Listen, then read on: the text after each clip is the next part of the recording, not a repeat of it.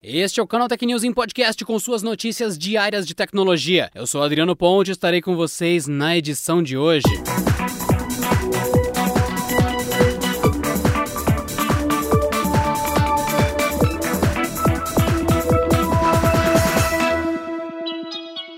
Internautas relataram nesta segunda-feira, 14 de dezembro, instabilidade em diversos serviços do Google, como Gmail, planilhas, fotos, agenda e Play Store. De acordo com o site Down Detector, que monitora o funcionamento de sites e apps populares, os problemas começaram às 8h55 da manhã. Segundo a apuração do Canaltech, diversos serviços continuaram fora do ar por boa parte do dia. No painel de status do Google Workspace, que lista a situação atual das ferramentas da empresa, também houve registros de instabilidade com o Blogger, Mapas e o Google Analytics. Ferramentas essenciais para reuniões e trabalhos escolares como Gmail, Meet e sala de aula, que nem permitiram fazer login. Às 9h52, o Google informou que todos os problemas foram resolvidos para a maioria dos usuários afetados. O posicionamento divulgado pela empresa consta que a confiabilidade do sistema é uma prioridade para o Google e aprimoramentos contínuos estão sendo realizados.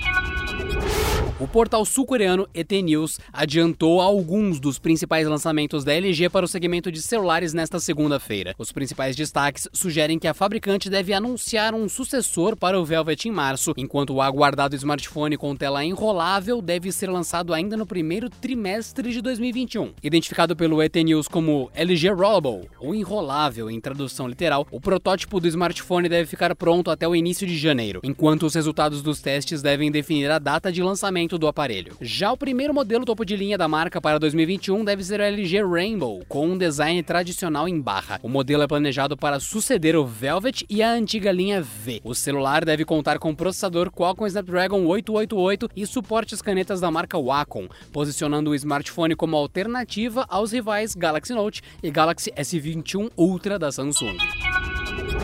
Depois de quase tudo sobre o Xiaomi Mi 11 ter vazado na internet, o que muitas pessoas queriam saber acaba de ser revelado: sua possível data de lançamento. De acordo com informações do site Gizmo China, o novo topo de linha da marca será lançado no dia 29 de dezembro. A Xiaomi ainda não confirmou a informação, mas o responsável por ela é o mesmo que revelou com antecipação o lançamento do relógio conectado Mi Watch Lite. Vale lembrar também que o aparelho era esperado para este mês, apesar de não ter uma data divulgada os consumidores podem esperar duas versões do novo topo de linha da Xiaomi, sendo a tradicional e a Pro. Segundo rumores, a versão padrão terá a tela normal, plana, enquanto a mais potente será equipada com um display curvo. E além da tela aprimorada, as câmeras do Mi 11 prometem surpreender com um novo sensor de 108 megapixels da Samsung.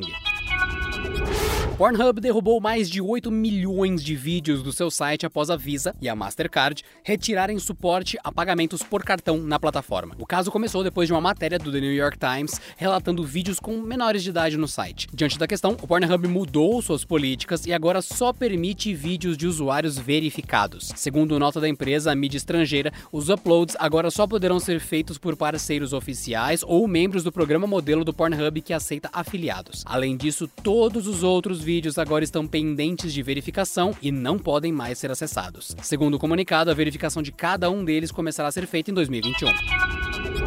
A série épica The Witcher da Netflix acaba de encontrar o terceiro imprevisto do ano nas filmagens da segunda temporada. Após duas paralisações por conta da pandemia, o ator Henry Cavill se lesionou durante a produção dos novos episódios e precisará de um tempo de repouso antes de voltar à rotina. O ocorrido, no entanto, não foi sério. De acordo com o The Sun, Cavill está se recuperando do que é descrito como uma lesão muscular na perna sem muitas preocupações. A produção de The Witcher, por sua vez, continuará na ausência do ator. Infelizmente, não há uma data definida para a segunda temporada de de The Witcher chegar no streaming. E após tantos imprevistos, o que é previsível é que a data de estreia seja adiada. Felizmente, a série de fantasia já teve a terceira temporada confirmada nos bastidores. Os primeiros episódios estão disponíveis na Netflix. E por hoje é só, pessoal. Nos vemos na próxima edição do canal Tech News em Podcast. Este episódio contou com o roteiro de Beatriz Vacari e edição de Luiz Paulino.